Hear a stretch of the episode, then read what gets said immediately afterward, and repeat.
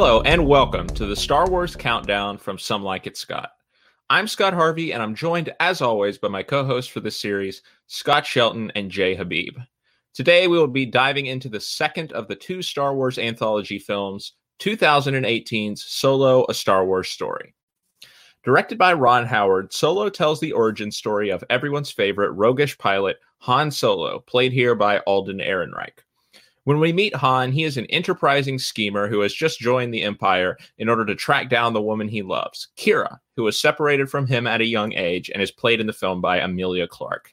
After befriending a Wookiee named Chewbacca, Han joins up with a gang of criminals led by Woody Harrelson's Tobias Beckett, who are working for crime boss Dryden Voss, played by Paul Bettany.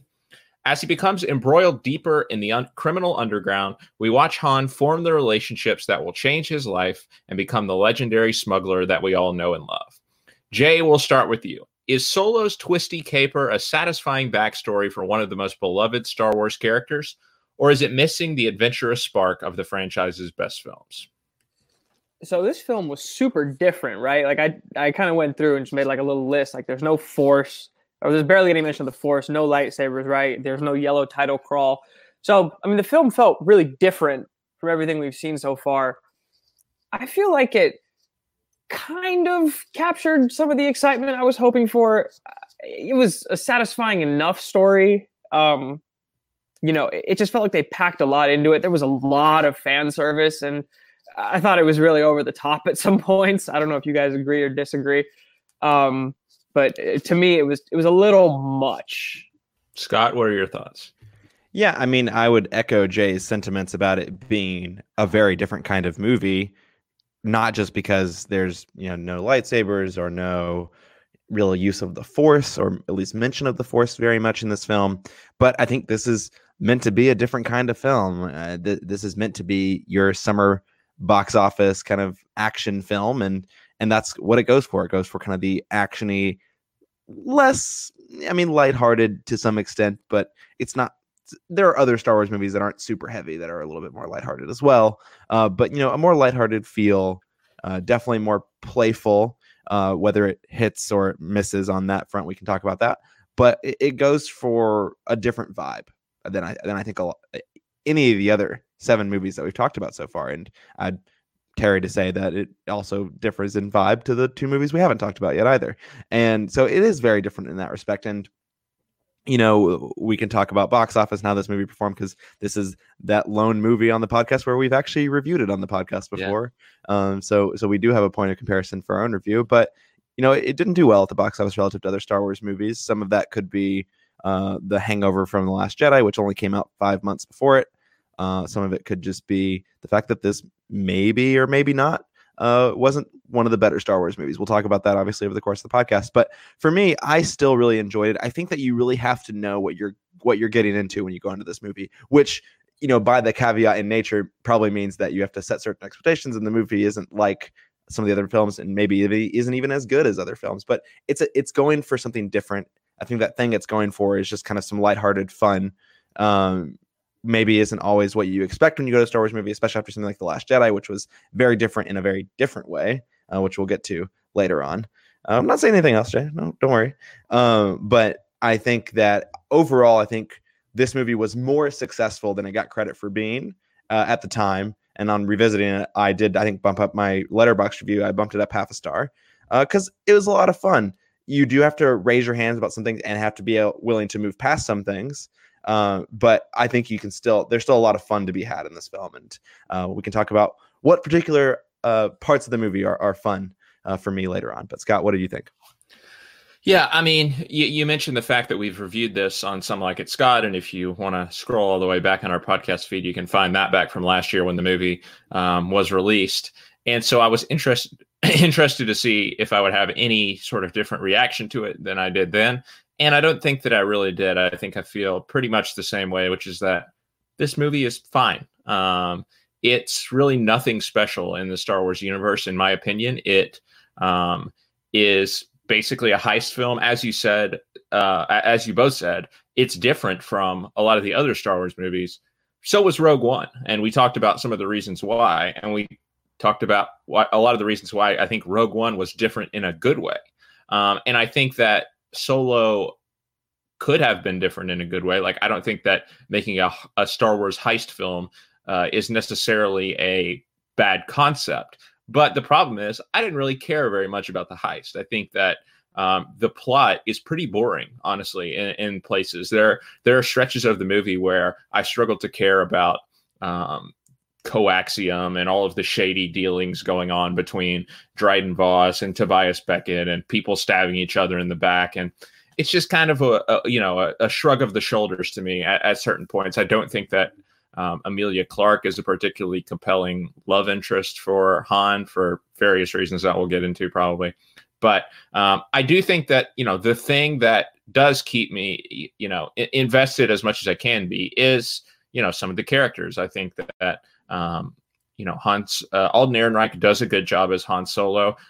I don't know. I, I think this time I was I was thinking more about having you know recently watched the original trilogy trilogy how how much continuity there is for, you know with this character do i actually believe that this is the same han solo that we see in the original trilogy and i don't know that i do but i think that our alden ehrenreich creates a likable character um, and i think that donald glover who we haven't mentioned is a fun lando calrissian i i think that you know the moments for me which um, stand out are some of those fan service moments you've talked about, Jay. I think that getting to see, uh, you know, Han and Chewbacca meet for the first time, getting to see Han make the Kessel run in um, less than 12 parsecs is, um, you know, th- these moments that you hear talked about all the time in the original trilogy and in the movies, but you never actually get to see them until this movie. So those um, those moments are satisfying because of what they add to the Star Wars canon. But I think that what they are packaged around is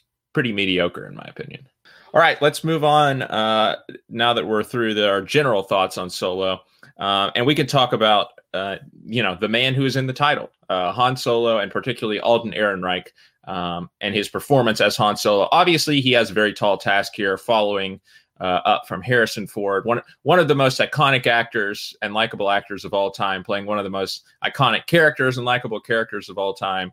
Um, he he has a lofty task to be sure. Jay, do you think that he lived up to the task that uh, he was given by his predecessor? So, just to echo what you said quickly about giving him full credit, uh, you know, to standing up to this tall task. You know, he doesn't look much like Han Solo. He doesn't really sound much like Han Solo. But I mean, he does create a really likable character, and honestly, uh, to me, I kind of do believe that he, you know, is a slightly different looking and sounding version of the same character though. Like to me like you know i was looking at a younger han solo um and just to you know go back to your point about donald glover i love watching their interactions too. Like i really bought that donald glover was a young lando calrissian um kind of watching that whole thing play out. Like that was a lot of fun. Um again I mean, to to circle back to my point about the fan service so the moments you mentioned are ones that i thought were great like you know him meeting chewie making the run etc um, but when uh, when he's saying things like "I've got a really good feeling about this," and yeah, Chewbacca, that's too long. I need to give you a nickname. I'm kind of sitting there like, "Oh, come on, I get well, it." Um, and, and, perhaps the worst moment of all to me, which is how Han Solo got his name. We, oh yeah, we groaned oh, about yeah. this when the movie came out, and I I don't think it has gotten any better. I mean, you talk about such an iconic character uh, again needed a, a, great backstory to that name and that's not at all what we get here. You know the the fact the imperial guard just assigns him this name because he is traveling so you know by himself. He's traveling solo. I'm like come on you're telling me that's how one of the greatest characters in star wars got his name? Agreed agreed but to, I mean, to go back to the original question like i still think he does a good job I, I just think the moments like the ones i just described kind of again like make me groan um but for the most part, like I thought he lived up. Yeah, you know, I remember saying at the time that I thought that Alden Ehrenreich did a fantastic job as Han Solo. I mean, no, no one is a young Harrison Ford except for Harrison Ford, and so to have to want to compare him to Harrison Ford and compare the film to what it would have been if you had a 22 year old version of Harrison Ford or whatever. I think that's just ridiculous to start with. And I saw so many reviews that were doing that, it felt like at the time. Yeah. And even going back and revisiting it now, I feel even more strongly. I think that Alden Ehrenreich nails the small stuff that are homages to, to that original Han Solo character, Harrison Ford. You know, just the way he fires, you know, fires his blaster, the way he kind of just stands in, in and holds himself in his composure and and his uh, stature, so to speak. I think that he nails all those smaller things really well while also trying not to completely emulate Harrison Ford because no one can deliver a line or, or, or I guess imbue a line with the same you know level of charm, charisma, you know, roguish uh, nature that that Harrison Ford can. You know, some people can get close, but it's going to be different. It's not going to be the same. And uh, I think what Alden Ehrenreich is able to do is he's able to capture those homages that I think harken toward i guess forward towards the the character that will become the han solo that you know we've talked about in episodes four five and six and while while also making the character's own because the reality is like the story is a young han solo like he's he's naive he is not the jaded roguish you know trader um traitor that's not the right word uh smuggler, smuggler yeah. yeah smuggler yet that you know that that he's going to become and i think that it's really important uh, to recognize that. Like, yes, he's not jaded yet. I mean, maybe by the end of the movie, he should be more jaded than he is. But I think that you also get that at the end of the film as well. I mean, I don't know if we really need to worry about spoilers here, but you know, by the end, he knows exactly what Beckett's going to do. And and so I, you know, you start to see that jaded nature come in. And for me, I think the complaints around both Alden Ehrenreich's performance and also this particular portrayal of Han, they just don't they don't resonate for me at all. I think that what Ehrenreich is able to do and the Han Solo that we ultimately see on screen it is a well is a believable and well and well performed character. And I think that there are plenty of other things that are worthy of complaint about this movie, particularly maybe you know the the the the subtext of the plot, not necessarily the subtext, but the premise of, of what's happening on on screen and and the whole thing with Qi'ra. We can talk about Emilia Clarke and also the character itself here in a few minutes, I'm sure.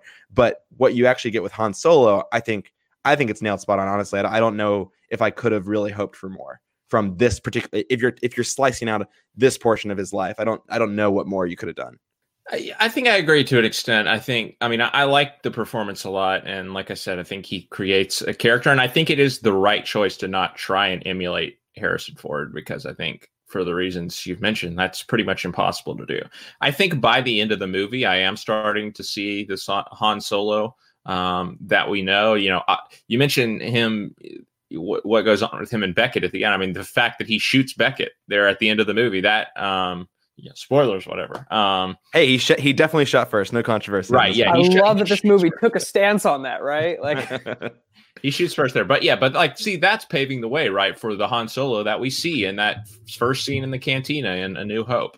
Um, that feels like Han Solo, and so I guess what I'm saying is I would have liked to see more of what happened after this movie. I, I would like to see more from Alden Ehrenreich, you know, leading up to A New Hope, because I think he's starting to get to the Han Solo that we know at the end of the movie. But um, for most of the movie, I was like, I like this guy. Like he's a good character. I like him as a protagonist. It's a fun performance. But like, I don't get the I don't get that this is Han Solo until towards the end of the movie. And I think that that you know, it's an origin story. It's it's hard to to establish that from the beginning. And yeah. you know, he's not the Han Solo that we know and love at the beginning. But exactly, um, I, I guess I just wanted, I guess I just wanted more. Um, and and maybe you know, we'll talk about whether the um this movie whether it was necessary or not a little bit later on. But I guess maybe my thoughts after watching it this time, and especially with Mandalorian going on right now and being so successful, would this have been better as a series? I don't know. Um, well, will you get more of Alden Ehrenreich in a Disney Plus series? Uh, Mm, I don't know about that. If you but... want the gap, if you want that gap to be bridged more, tweet at Lucasfilm. Yeah, for the, for the reasons you talked about the box office, I'm not sure we're going to get that, but um, but box office doesn't matter for these things. That's true. I mean, and, and Mandalorian is crushing, and I, I, think that the other series are going to do well. So it may be something that they consider. And I mean, I, yeah. I'm in favor of it because, like you said, I think um, he does a pretty great job um, fulfilling a very tough legacy here. Yeah, like if Mandalorian was a was a film, I mean, we don't have to jump down this road, but if Mandalorian were a film with with no established like Star Wars characters in it, and they put that out, you know, in theaters in May of well, yeah. 20, 2020, would it really do that well at the box office? Like, I don't know, but it's awesome as a series. Probably not. Um, that yeah, that's a good point. Um, Okay, uh, let's talk about some of the other performances then in this supporting cast. We've mentioned Emilia Clarke, Woody Harrelson, um, Paul Bettany, uh, Phoebe Waller-Bridge is L three. Um, yeah, TBT when I last this time last year when I did not know who Phoebe Waller-Bridge really was in this movie, and then rewatching it now. Yeah. Um, any anyone you want to talk about, Jay? Do you want to hit on everyone sort of quickly, or? Uh, it is a little bit criminal that we haven't mentioned Jon Favreau as Rio yet. Oh yeah, right. Um, I, I was a big fan of him. I short, short-lived, unfortunately, but yes. short-lived, and he might have given one of my least favorite lines in the movie. Um, but I like us. If you just remove that, well, which one? You gotta you gotta say which yeah, one. No, no, I will. It's it's uh after you know he kind of gets shot on uh in the heist and Han takes over and he's like, "Wow, kid, like you really are a hell of a pilot." And I'm just sitting there like nothing oh, yeah. he has done at this point has like done anything to convince me that he's a hell of a pilot. He literally just took yeah. the wheel and I think he turned it left a little, and then Rio looks up and gives the line, and I'm like, "What?" I don't know. I that yeah, uh, maybe I'm being right. nitpicky, but that line no, made me kind of like slap no, my head a fair. little bit. That's just me. But otherwise, like the scene by the campfire, you know, tell us about the girl and all that. Like I, I thought he was so on point, so great. Alden Ehrenreich and Donald Glover. I really like Woody Harrelson. I thought he did great here. I, you know, feel similarly to you about Emilia Clarke in that I didn't find her super compelling as a romantic interest. Um, Thandie Newton uh, as Val, that also short lived. Talk about short lived. Yeah, yeah, yeah, no, and it, it, didn't really carry any emotional weight for me. Um, no. you know, when she met her end at all. Um, no, not at all. But you know, still like a decent character. The end of the line, babe. yeah. Oh, that whole thing. But yeah, anyone else I'm leaving out? Phoebe Waller Bridge. Did you like her as uh, L three? So she was like funny, but uh, I don't know if it was just me. Did I thought? Th- it, all the sex jokes were just um, like really weird for me. Yeah, it was like we we're finally introduced a female droid, and yet we're gonna just make her have sex jokes the whole time. It was right? weird. Like you know the joke about like finding her spot. How how do her Orlando work? Like all I was. I, uh, I, I, find it a little too similar, honestly, too, to Alan Tudyk's um, K2 from Rogue mm-hmm. One. I feel I feel like their comedic aesthetic is pretty similar, like this sort of snarky, sarcastic, like it's different. It's definitely different from C3PO. Like it's they're they're hyper aware of what's going on, and I don't know that it it brings anything new to me. And to your point, I don't think a lot of the comedy really lands. Yeah, I mean, I actually did really like the scene where she freed all the other droids. Like, it, yeah. it, was, it was, so over the top, but I, I really revolt, liked yeah. it. But it's yeah, to echo what you said, like the, yeah, the comedy didn't really land with me a lot of the time. Yeah, the thing with L three is that I think it lands well for like the first few minutes of of hearing it, and then you realize like this is her shtick. This is it. This is yeah. all she's got. Um, and you know, I, actually, I will say that when I was revisiting this, it was less painful, I think, than I had thought it would be. I don't know if I, I just, I think I'd built it up as being like, oh god, I got to put up with this woke female droid. Uh, but it, honestly, it wasn't as bad as I remember it being. And I don't know, maybe that's because I had prepared myself and maybe overestimated how annoying it would be. But for me, I do want to circle back and talk about Qi'ra in a second because mm-hmm. one of my key questions that I thought about going through this because mainly just because Emilia Clarke hasn't done a single good movie. I mean, for goodness sake, she needs to well, fire her. She needs to fire her agent. Um, and I, I, will say, I don't chalk it up um, as ton to her performance here, but yeah, I think the problem is what we know about this character, right? Like we have one like the I Han- nothing. When I'm talking about what we know about, uh, yeah, what we know about this character, what we know about the future in terms of Han uh, Solo's yeah. future, like we we have the iconic romance between Han and Leia that every fan loves and is super invested in. So it's like now you're asking us to get on board with someone who is not Leia and who we know this relationship is not going to last. Um, you know, no no matter whether we like her or not, this relationship is not going to last. And I, I, don't know. I think she's put in a, a really hard um, yeah predicament here. You know, because obviously our initial reaction is like, oh, here we go. Here's a freaking I can't think of the term, but she's she's trying to steal Leia's man from her. You know. Yeah. No, I think I think I totally agree. First off, and that's actually what I was going to say is that I think the question that I have here is because as much as I think Emilia Clarke's performance is probably just fine. The character is so much worse than the performance, I think. Like, not just because of exactly what you're describing, which I want to circle back to and talk about in a second, but also just the fact that we're regardless of of whether she is like this person who's stealing Han from Leia or is like constructed in a way that might be perceived um, in that light. I think that she's given this tough performance of being someone worth like spending three or whatever years it was for Han to like join Yeah. the military and then like understand why he would come back to Corellia for that because we're not given that setup in a good enough way, especially when you get to the point where he's like, I don't know, like leave Crimson Dawn, especially when she like he starts to know the kind of person that she is. Like the connection is just not established. I'm not saying that it's not there and it doesn't exist. It's just not explained and set up well. And we know that Han like hates the military and the war and all of this stuff from like the Han that we get in A New Hope. So like for him to actually join, you know, the Empire like he does, Mhm. you know, he, he has it, this has to be someone he really cares about. And to your point, I don't get why he does.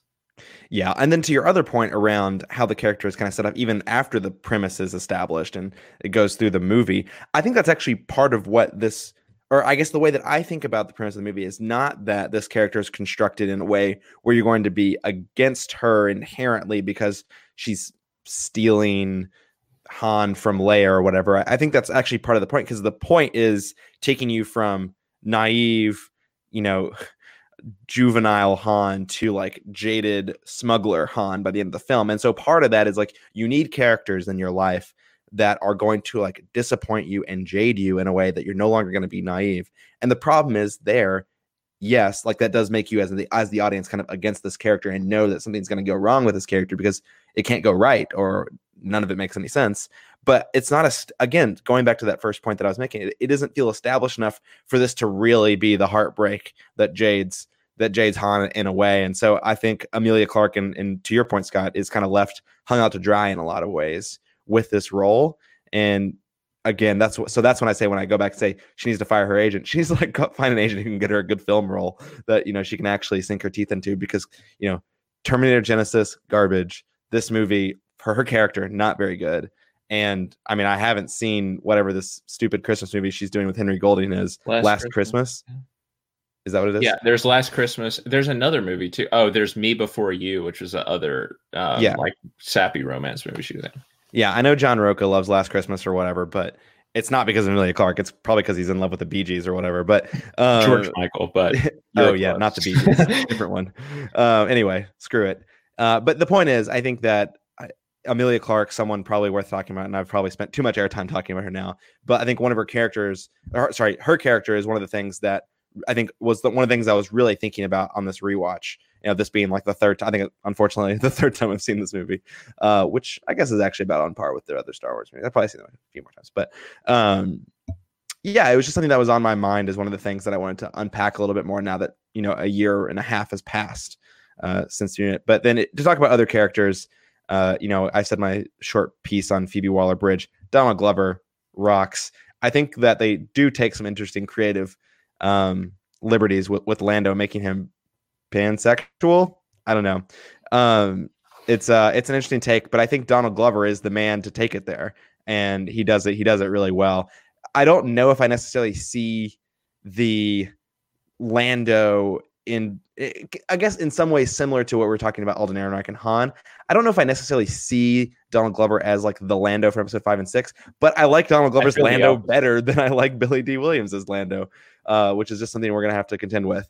Um, and so it, that didn't bother me that much because I never really felt like I knew Lando that well from episodes five and Yeah. six, unlike Han, who you know really well by the end of the original trilogy. And so Donald Glover's new spin on that character and very endearing spin on that character uh, really, really works for me. Yeah, no, I, I feel a little differently. I think that I do see some a lot of the the Lando that Donald Glover provides in Billy Dee Williams's Lando, um, or vice versa, perhaps. Um, but I think, yeah, like he he's he's good. He he uh like I don't think that Donald Glover is like the greatest actor. Um, but I also don't think that Billy Dee Williams is the greatest actor either. So it's it's fine. Um, and I think he plays off of of Alden Ehrenreich nicely. Um, and you know the card game scenes between them are really good. Um, I think I think that um, Woody Harrelson does what Woody Harrelson does. You know, he he does his Woody Harrelson shtick. Uh, There's never been a role more Woody Harrelson than this yeah. role. uh, well, maybe uh, Tallahassee and Zombieland, but um, I view these on par with each other. he's very he's very charismatic. He you know, which makes sense, right, for his character, right? Because you have to believe that Han would get drawn in by this guy first and really see this guy as a mentor, and then of course get stabbed in the back by him at the end. Um, and so I think Woody Harrelson works for that. Uh, and I also I think Paul Bettany you know he's a mustache twirling villain, but uh, but he does it pretty pretty well here. I think that um, he he does what the role is called for. Um, what the role calls for. I don't think he's not going to go down uh, um, in history as an iconic Star Wars villain, but um, you know, you'd be I, forgiven for forgetting about him tomorrow. Actually, yeah. I mean, I, and I, I think that's you know the problem with the movie, right? The the plot is just kind of boring and forgettable, and yeah, this character. It's a popcorn flick. Ultimately, it's like a popcorn flick Star Wars movie. Yeah, uh, I, I I agree with that. Um, for the most part, I I just you know I wanted more, like I said. Yeah, but on the yeah, well, on the point about Dryden Voss, I think that it's one of those things where this character, you know, uh, like typical Star Wars villains, shrouded around like uh, amidst a mystique of all right, this guy's part of a larger criminal organization. Usually, it's the Sith. In this case, it's Crimson Dawn, um, and he feels very samey it to every other, you know, mustache twirling, if you want to use that phrase, villain you get in Star Wars but just doesn't but lacks the memory like the memorableness mem- i don't even know the right word would be uh lacks that extra spark that you get like you can go through a lot of the other villains with with a few exceptions and say you know what? Like darth maul he has like the double sided like he has the t- d- double-ended lightsaber. Like you know count dooku was a former jedi. That's kind of interesting and that he has these relationships with other people. Even the person whose presence we get an allusion to at the end of the movie which is Jabba the Hutt. You wonder if uh you know this movie could have been more successful if they had had an established villain like Jabba the Hutt at the center. Maybe, yeah, absolutely. I just think that it, it lacked an extra spark, and unfortunately, I I just don't know if, if um if Paul Bettany is the guy who's going to give you an extra spark out of a villain. Like I think that he plays the role well enough, but honestly, the scenes that and I want to talk about this later when I bring up something at the very end before we wrap things up. But like, I just feel like some of his scenes, especially, may have intentionally been meant to do one thing and just ended up doing some going a different direction and honestly felt pretty awkward, especially some of the earlier scenes with him. Like there were supposed to be jokes that just weren't there, and it was supposed to be almost comedic relief in some ways, uh, to an extent, right? Like you still need the serious nature for this villain. But ultimately, Scott, one of the things that we can probably revisit at the end too is just like like should this movie have even been a drama? Shouldn't it have been a comedy? Like I sh- they should have just leaned more into that probably, because um, it isn't successful in its dramatic in its dramatic aspects. I don't think. So I don't know. That's something that we can circle back around to later. But that's uh, the way I felt about Dryden Voss. It's yeah, just just confusing tone of his character. Yeah, no, I think that's a good point. Um, okay, let's say a word about some of the action sequences here. Um, of course, we've mentioned that you know long heist sequence that takes place on the train, um, where we lose a couple of characters. Um, there's various sequences throughout. The Kessel Run uh, is a nice action-packed sequences. You know, we get a big crash bang climax, action climax. Um, Jay, any any standouts there for you? Uh, to go back quickly about something you said uh, about the poker games. Sure. Uh, I or uh, I, I call them the, I'm calling them the poker games. Excuse Sabacc. me. Sorry, Sabacc. Hey, I, I just I didn't know how the game was played, and in my mind, that's the game it most closely resembled. Um, not an action sequence, obviously, but uh, just to uh, counter what you thought about them, I actually didn't like them at all, and not uh-huh. at all, perhaps, but I thought maybe we spent a little bit too much time on them because I have no idea how to play this game. Yeah, maybe that's selfish of me. Um, I mean, I don't think, I don't think it's that important that we know, but I mean, it, it is the, the first. It, the first one especially does go on a little long, right? and it is alluded to right in in um, either five or six that this is how Han lost the Millennium Falcon or gained right. the Millennium Falcon rather. Yeah, just wanted to throw that out there. The actions, an action scene that sticks out to me is the escape scene against the uh, Imperial roadblock later on in the movie when uh, you know Chewie kind of comes into his own. Lando's freaking out over L three and his capes. That one definitely grabbed my attention. Yeah, I mean, I think if you had to point toward a set piece, it probably would be the you know dodging the Imperial blockade, making the Kessel Run, right? I mean, that is one of those nostalgic moments where always always was alluded to in episodes four, five, and six. I think it got mentioned each one of them, and you you get the backstory behind that. And, and not only is that kind of the moment where you feel like, all right, this is the closest thing that we get to like any other Star Wars movie really that we have so far. Is this like chase through um the is it the Maw? I don't even remember what it's called. Um, and this final climactic part of that scene, which I think has some of the best cinematography actually in the Star Wars series, is this shot where they have they you know they inject the oh my god what is the stupid name of that stuff Coaxium. Um, co- the coaxium into the hyperdrive and it like sputters out for a second and then it blasts forward and you get this like still pan shot of or wide shot of them shooting out of the maw and I just think that's such a cool shot. So I think from that perspective, that is the scene in terms of action scenes that that I would think of that I point to in this. That and then of course the, the train sequence, which is probably the best pure action sequence when you you know you have both them you know you have Beckett's crew fighting uh Enfys Nest and also fighting uh the I guess it's Imperial the Imperial transport uh people as well. And I, I think that that is probably the best piece together bit of action uh, in the film even if it's uh not all the pieces necessarily tied together from a narrative arc with uh the maybe lack of impact of a character like Thandie Newton uh dying Val dying uh and then Yeah. you know Jay you mentioned the oddly delivered Rio line but Rio's character that that that hit me a little bit harder I'd say cuz who doesn't love a Jon Favreau voice acted character I'm kidding uh, but Rio did really well Yeah, no, I think that uh, that's why the scene, you know, f- falls falls a little flat to me because it, we do have these moments that are supposed to be dramatic and sympathetic, and they're not really. Although, you know, I agree that from a technical perspective, um, it probably is the standout here. I also want to mention the, and this is probably my favorite scene, so maybe getting ahead of myself a little bit, but I really like it. it you know, it's only sort of tangentially an action scene, but the first scene between Han and Chewie when um, Han is sort of, you know, th- thrown almost like being thrown to the Rancor uh, in Jabba's palace. He's thrown to, you know, this Wookiee uh, monster. It's it's a side of Chewbacca that we've never seen before. Like we we always see Chewbacca as sort of a fluffy good guy, you know. But here, you know, he's he's massive. We really get a, a, an idea of the size of Chewbacca, which is you know maybe something that we don't really appreciate in the other movies. And he you know he's caked in mud, and it's real darkly shot, and you know he actually he really looks intimidating. Um, and so I I like that um, moment and the way that Han is able to communicate with him and um, you know kick off this friendship. I think that is one of those moments of nostalgia and fan service that really works um, here, and I believed their friendship throughout. Yeah, I don't remember how tall Peter Mayhew was, but the guy playing Joonas Suotamo is full seven feet tall. Well then, Tall in stature.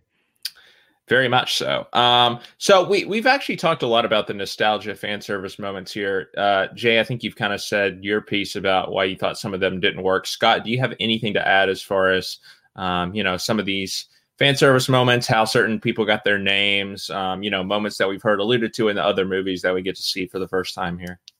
Yeah, no, I, I do agree with some of the. I guess this is the way that I would put it. I think that the bits of fan service that are more thought through and less thrown in in the last, like feel thrown in in the last minute. I think those things connect really well. I mean, I, I think the piece of nostalgia that you're talking about with Han and Chewie's uh, first meeting uh, really lands well. Like that's one. Of, that's also one of one of the best scenes in the movie. I'd agree. I think that the Kessel Run is a scene that delivers. That's alluded to. You know, the Sabacc game to me, I think I think a little bit more highly of that, and it was nice to see that uh, given its treatment. I think it's a tier below the Han and Chewie scene and the and the Kessel Run scene, but still up there. But then the ones that, that feel like they're just thrown in the last minute, like the Solo name, it it feels like they like made the like someone wrote the, I forget who wrote the script for this, but like Kasdan wrote the script for this and was like, you know what? We forgot to add in a so, like Solo's name origin. Hold on, we'll just go edit this and throw this in at the last minute. Like that's what it felt like. Why couldn't like he have just been born with the name Han Solo? Like that would have been even better than what they do in this movie. no, I to- I totally agree. Yeah. Um, and because I mean, even more so than the first couple times I watched this film, I roll my eyes so hard when I hear, uh, when I, when I hear that Imperial, I don't even know, like admin person giving him the name. Uh, it's pretty rough. But I think the parts that are like actually more thought out, I think they're done really well for the most part. But it is kind of scarred up front by one of the one of the first pieces of, nostalgia uh, that that we get, and, and one of the things. So now that I know this isn't um, really, a, it, it, actually, in ways, is kind of opposite of nostalgia. But one of the things that I really like about Solo, and hasn't come up yet, uh, that makes I think different, and it's it's notable because it's different, is the score is so different for this film uh, than any of the other ones. Like John Williams only doing kind of the solo theme, which is um, you know obviously a riff on the on the Star Wars theme itself. But that's that's the only contribution that he has this score. And it feel unlike Rogue One, the rest of the score, which was also not uh, composed by John Williams, uh, the rest of the score just feels different and feels more like young Han Solo to me. And and I think that originality contributes uh, to the film. And it, and yes, that's kind of like the opposite of nostalgia, I guess. But it's one of the things that I think about when we talk about nostalgia because those were the things that was notable because it was different, and I liked that it was different. It wasn't just you know so you know John Williams pulls up the same music that he's composed. I don't know eight times at that point, and then it's like hmm, you know what I can do something different. No, they do something completely different uh, while giving it a flavor. And Scott knows well that you know one of the song one of the themes that they composed just for the trailer is one of my favorite pieces of Star Wars music. Um, they obviously not obviously sorry they don't include that in the actual movie, which I hadn't realized on first watch, but uh, it's a piece of music that they had composed just for the first trailer, and uh, it's awesome. So I just really appreciate that part of this film as well. Yeah, John Powell is the composer to give a shout out to him. But um, yeah, it's not something that really stuck out to me this time around, but um, I don't doubt that you are correct in um, how different it is, and you know the fact that it works here. Um, I think you do need a, a breather from the very familiar John Williams music at times um, which is great. Which which is great, yes, and we'll talk about and uh, with the next two movies maybe how he does some different things with this score um, that I think you know m- moves things forward a little bit. But um, something we need to talk about is the big twist that comes at the end of this movie um, when which one? Yeah, I was about to say, not the one where we find out Tobias Beckett was stabbing him in the back. Of course, the one when we we discover that Dryden Voss's superior is, in fact, uh, Darth Maul, um, you know, presumed dead long ago um, at the end of Phantom Menace, presumed to be killed by Obi Wan. Um, and then we see Qi'ra contact him at the end of the movie. Um, Jay, what was your reaction to this? Did you see this coming? Uh, what What do you think the implications of this are? How could Darth Maul have survived? Thoughts on this? I mean, so this isn't the first time we've seen a character with, uh, you know, have his legs chopped off and survive in this uh, in the franchise, right? Of course. Um, and just to go back to you know our conversation right before we hit record, like you said, if you had asked me to guess what movie he would have shown up in, it was not this one, and I didn't really see it coming. Like I've I'd been waiting, you know, to see when he would show up, and when he did, you know, I I, I think I actually threw my hands up and was like, oh, like, you know, in like actual shock. Um, and he spoke you know, yeah. a lot. That was, he has was, only one line in the Phantom Menace. So. Right, and the voice you know, of Sam Witwer yeah, ringing strong. Witwer, yeah, yeah. No, that, that was surprising, and I mean, I again because I'm uh, my, my keeping my head in the sand uh, about you know what what everything is to come. Like I don't know if this means that there will be an appearance like on one of the Disney Plus shows, or if you know he just resurfaces you know in the later movies because he clearly didn't die, so he could show up in Force Awakens or Last Jedi. Like I, I really don't know, but he's there, and I don't I don't imagine that was just there as like a throwaway. You know, like it's one thing to include lines that you know are referencing you know all the other movies, but to bring back a character that I guess was kind of presumed dead, uh, I don't imagine that was for nothing. But you know, we'll we'll see. Well, Scott. I think it might have just been a bit of fan service. I know we were talking about this before going live as well, but just to talk about it on air, like Darth Maul was already known to be back uh, and being, you know, and alive in the Star Wars canon. He has appeared on, I forget if it's Clone Wars or Rebels or both. Uh, that one, you know, but both animated shows that were on Cartoon Network, but now, of course, uh, live on on Disney, Disney Plus. And Arcana, and Arcana. Yeah, they are canon, and so he was known to be alive then. So it, it obviously it was a big revelation for you know all the non you know Star Wars nerds out there, like you know even you know Scott or or myself might even identify as Star Wars nerds, so to speak, but maybe didn't necessarily expect or know that Darth Maul uh, was alive and didn't expect him to be in this movie. Certainly, I won't you know weigh in on whether or not he shows up in Episode seven or eight, but he was a known quantity in the other parts of the Star Wars universe, and so you know if you know whether or not he shows up later on in in future uh, episodes of this podcast I think that his presence could have been explained. And I don't know if Crimson Dawn was an organization that was in Rebels or Clone Wars because I just haven't watched those series, but uh, that had been established. And so if they were bringing him back, I think it's plausible that they only brought him back um, as a as an allusion to this larger canon of of TV shows that are not um, more widely watched, I guess. Yeah, no, uh, it's an interesting moment, and I hope that there is more follow through on it, but but maybe not. Maybe the follow through is in those animated series, as you've said, Scott. But um, as someone who thinks Darth Maul is a cool villain, but was very unsatisfied with the next to nothing that we learned about him in the Phantom Menace. Um, I was excited when this first happened, and I thought, you know, maybe we'll in a in a future movie because you know, of course, at this point when I first saw the movie, um, we were still supposed to be getting some more anthology movies going forward, and that was um, canceled. But um, I, you know, I was excited about the prospects of this. What are we going to learn about this character? You know, because I think that's always been a question mark for me. Um, and you know, yeah, maybe we're maybe we're not going to learn anything more about this character. Maybe um, we we've maybe it was just a bit of fan service moment there for people who don't watch the animated series.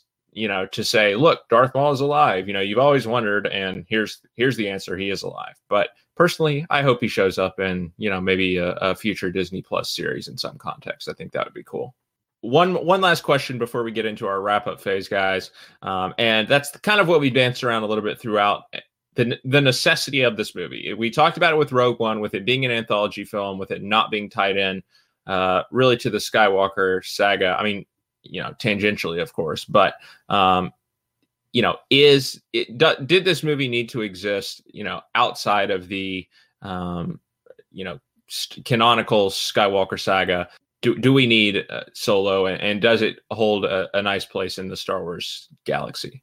Jay. No. Um, no uh, we didn't need it. Um, I, I, like scott your description of it as a popcorn flick.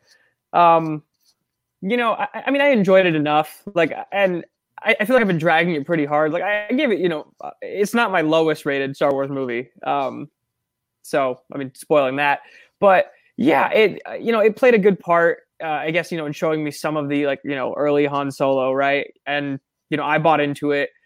I have complained about you know the the fan service, and I feel like that's kind of why the movie exists. Again, you know, on some notes it really works, like you know some that you described.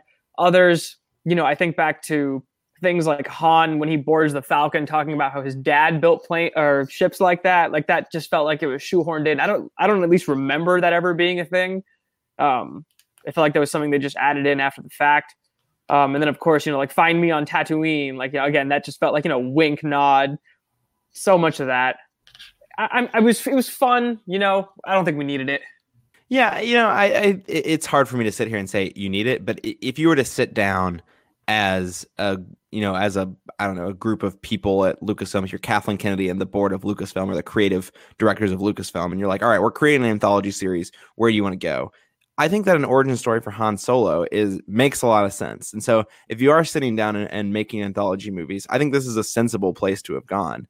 And so if the anthology movies were always going to be a thing, I think this is a necessary story if in the realm of things that you could have put brought to screen. If you're talking about in the context of the Skywalker saga, I mean, no, we we don't need to know the the about the origins of Han Solo because he is such a satisfying arc in the original trilogy. We don't need to know the time before that arc begins, right? Especially uh, to your point from earlier, Scott, so far before that arc begins that he feels almost unrecognizable until the very last moments of the film, and there's still a lot of a lot of gap to be bridged there. And so, in that sense, I think it's a little bit of both. I think that they were right to think that this was a place to go for an anthology film. And like I said, there's a lot of fun to be had. I feel like I'm probably the most positive person on this movie on this episode, which is maybe what I expected to. But for me, there's a lot of fun to be had. I had that fun. This movie is a popcorn flick, right? Like that doesn't mean popcorn flicks can't be, you know, 10 out of 10 movies. You know, Mission Impossible Fallout last year is a great example of a popcorn flick that is a hell of a lot of fun and damn near close to a 10 out of 10 movie. Um, and you know, this isn't that, but I think you need to level set your expectations and know what you're going into to get the most out of it. That's not me giving it a pass or anything, but you just got to know what you're getting into with this film. And in that sense, it's not necessary. Uh, but I still appreciated that that's what they went for. I, th- I just think they misfired on a couple key points. Yeah, I mean, we talked about all of us talked about with Rogue One how we didn't even necessarily feel like it was necessary, and that's with all of us enjoying the movie, and, and you know, me uh, for one, enjoying it a lot. Um, and so I think you know it, it's especially true here where the end product isn't uh, isn't as satisfying that we do have to question whether we needed this movie. Um, and I think that I, I I don't know that I would go as far as to say that we needed a Han Solo origin story, but I think it's to your point, Scott. I think it makes sense that this is somewhere that they would want to go with a movie, and it's not not something that on paper I'm opposed to.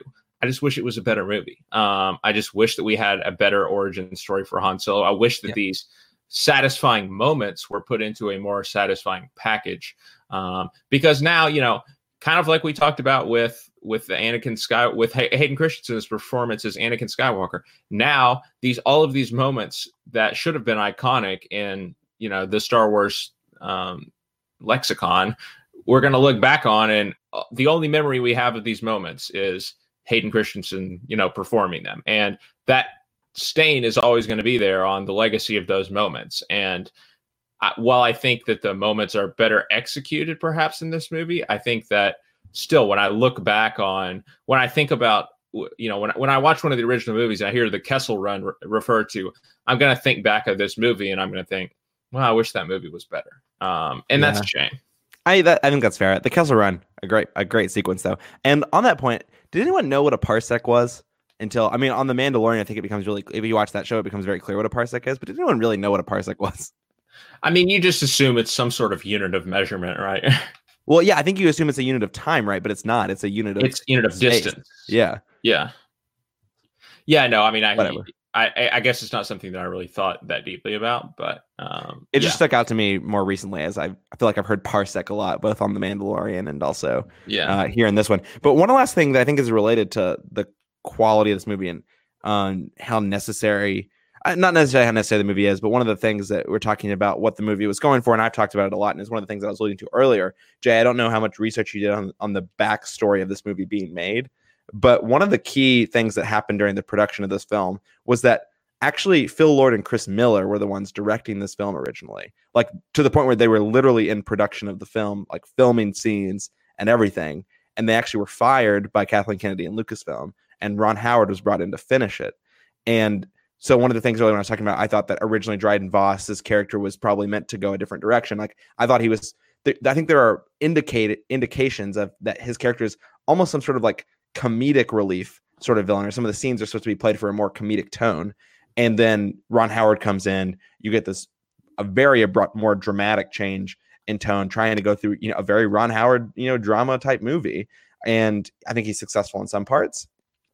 And then maybe less successful in others because I think it creates a very mixed tone, Jay. But I'd love to get your reactions to, well, one, what a Lord and Miller solo movie would have been like, and if that would have been better. But two, you know, in the context of everything we've talked about here, like the idea that you know you shuffle directors literally mid production of a film and you know what you could possibly have hoped for with the outcome of a project that's a really good point uh, for you to bring up and no that is not something i knew um, part of the uh, you know head in the sand initiative right like just keep all star wars things off my searches etc um, and i guess knowing what i know now and uh, you know i guess you know maybe we can cut it some slack uh, we certainly seen movies that have changed directors turn out a lot, uh, you know, mid mid filming or mid production, turn out a lot worse than this.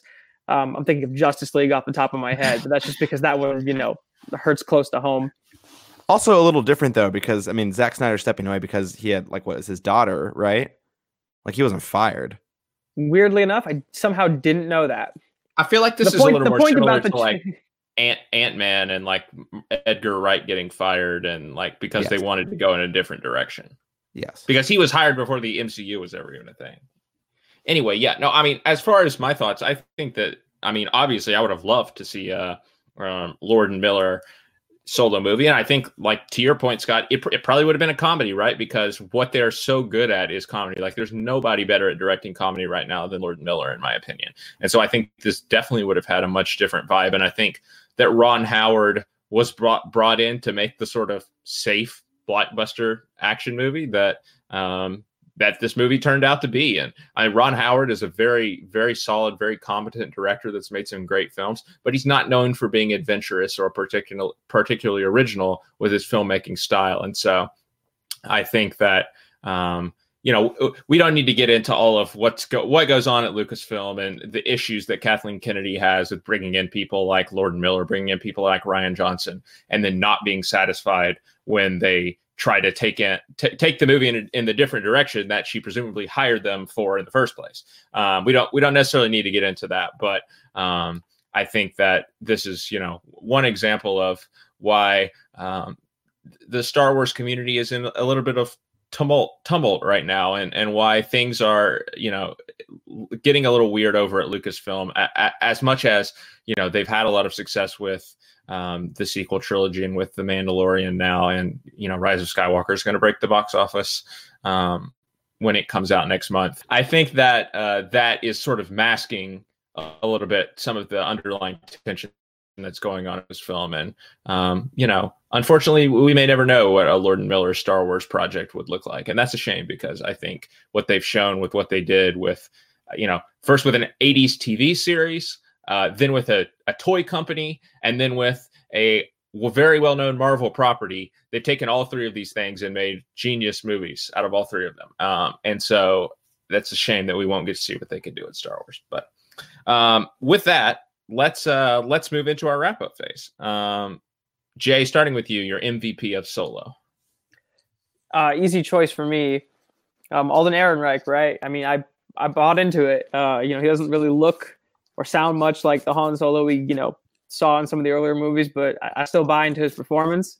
Um, and you know, I I think that you know if I especially you know kind of turn off my critic vision for a few seconds to you know look past some of the you know, cringy fan servicey dialogue. Like I really do like, you know, kind of watching him, you know, slowly turn into that like more jaded character by the end that, you know, more closely resembles the Han Solo we all came to like in the original trilogy. Scott, any any uh different choice from you? No, for me, it definitely is Alden Ehrenreich. I mean, I think that uh, for the sake of being different, I, I could bring up someone like a Donald Glover because I think he just does a really great job. But eh, I think I'd be I think I'd be remiss not not to also just go with Jay here and say Alden Ehrenreich because I think he does he does exactly what he's asked to do, and I've said my piece earlier about how I think he balances the homages with making the character his own. And yeah, I I think that there's only one direction to go for me, but I think there are a couple other performances that could also be honorable mentions in there.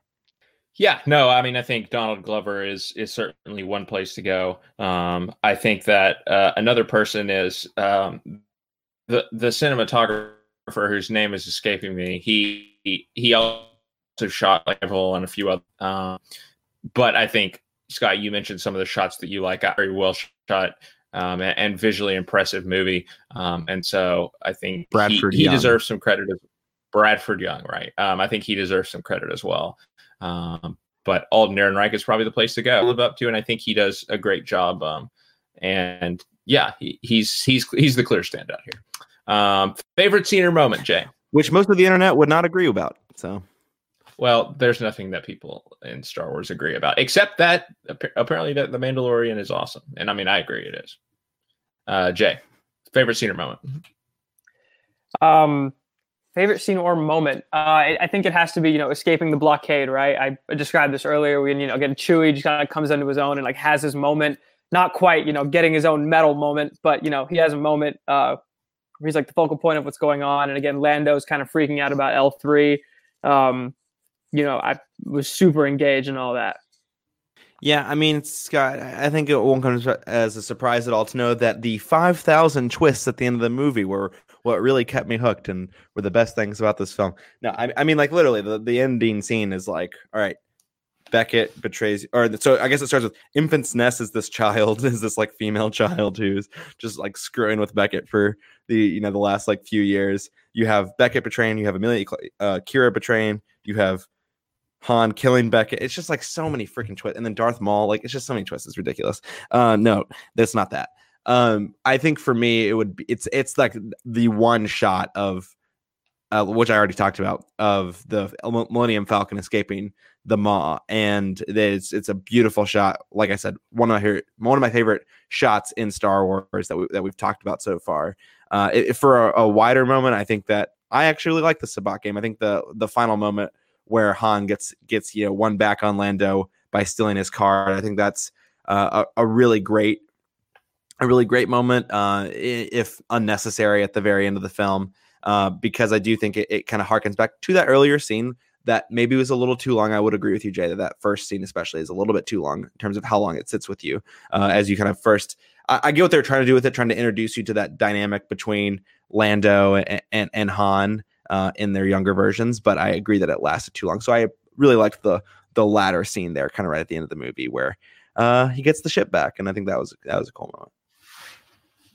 Yeah, Scott, I think you took mine there. Um, that that was what I was going to go with. No, um, really? I thought for well, sure you talk about you talk about Han and Chewie. Well, right? No, so that is my favorite scene, but I was going to go with that as a backup. But yeah, so so there's my two. Han and Chewie meeting is my favorite scene, and then uh, my backup would be that ending. Yeah, where where uh, of course Han um, has stolen the the car that Lando used to cheat the first time when he played the game, um, and is able to get win the Millennium Falcon for good um, that way so yeah, that's that's a great scene and, and a good note to end on, I think. Um, okay, scores out of ten. Jay, where do what would you give uh, Solo a Star Wars story? And while we're at it, where would you rank it on your current list of Star Wars movies? Okay, so I mean, this movie, you know, did some fun stuff, whiffed on me for some weird uh, on some weird notes. Uh, it's really funny that they felt the need to kind of quickly throw in an explanation on why the original Lando Calrissian pronounces it as Han um, yeah. But, you know, shout out to that. Um, ultimately, I'm going to give this a 7.6, which puts it above Phantom Menace and Attack of the Clones, but below everything else we've seen so far. Okay, Scott. Uh, Sky, I did the diligence of going back and looking at what I reviewed and rated this movie as when we talked about it last year, and I gave it a 6.5 then. I bumped it up from about half a star, uh, which is going to be reflective in my score. I'm giving it a nice, healthy 6.9. Nice. Um, I, am not sure what I gave it last time, but I imagine it was somewhere around the same range as you. And I'm just going to go with the 6.2 because I think that uh, cool. that's pretty consistent with my feelings. Um, you gave it a 6.8 last time. Okay. Well, yeah. I mean, I, I, don't think it got any. It certainly didn't get any better on this watch. So, yeah, um, six point two. I, I, it's not my favorite. Um, and as far as where is where it is on my list, um, I'm with Jay, except I would put it above Attack of the Clones, Revenge of the Sith, um, but below Phantom Menace. Scott, uh, yeah. what about you? For me, it sits above. It, it, does sit above the prequel trilogy, all three of them, but below uh, the four other movies that we've seen. So there you go. All right. Well, that concludes our discussion of Solo, a Star Wars story. Where can we find you guys on Twitter or social media? Jay, starting with you. Uh, you can find me at jhabib15 on any of the major social media platforms. Scott, how about you? S. Shelton 2013. Uh, and I am at Scarby Dent. We hope you have enjoyed this episode uh, of Star Wars Countdown. Um, and we hope that you will uh, join us next time. Don't forget um, about all all of the places you can find our podcast on Spotify, Apple Podcasts, uh, wherever you get your podcasts. Uh, we're all there in the Some Like It Scott feed. Uh, you can find all the Star Wars Countdown episodes, all the Some Like It Scott episodes. We're getting into award season now with some of the big movies. So um, be sure to check out our Some Like It Scott episodes as well. Um, and check out our Patreon, Media Plug, uh, patreon.com slash Media Plug Pods. Um, and rate, review, subscribe, do all the things on your podcast app. And most importantly, uh, join us again for the next episode of Star Wars Countdown, on which we will be discussing the beginning of the sequel trilogy, Star Wars Episode 7, The Force Awakens. There's only two uh, left. We're so close. We are so close. Until then, uh, for Scott Shelton and Jay Habib, I'm Scott Harvey. We'll see you next time.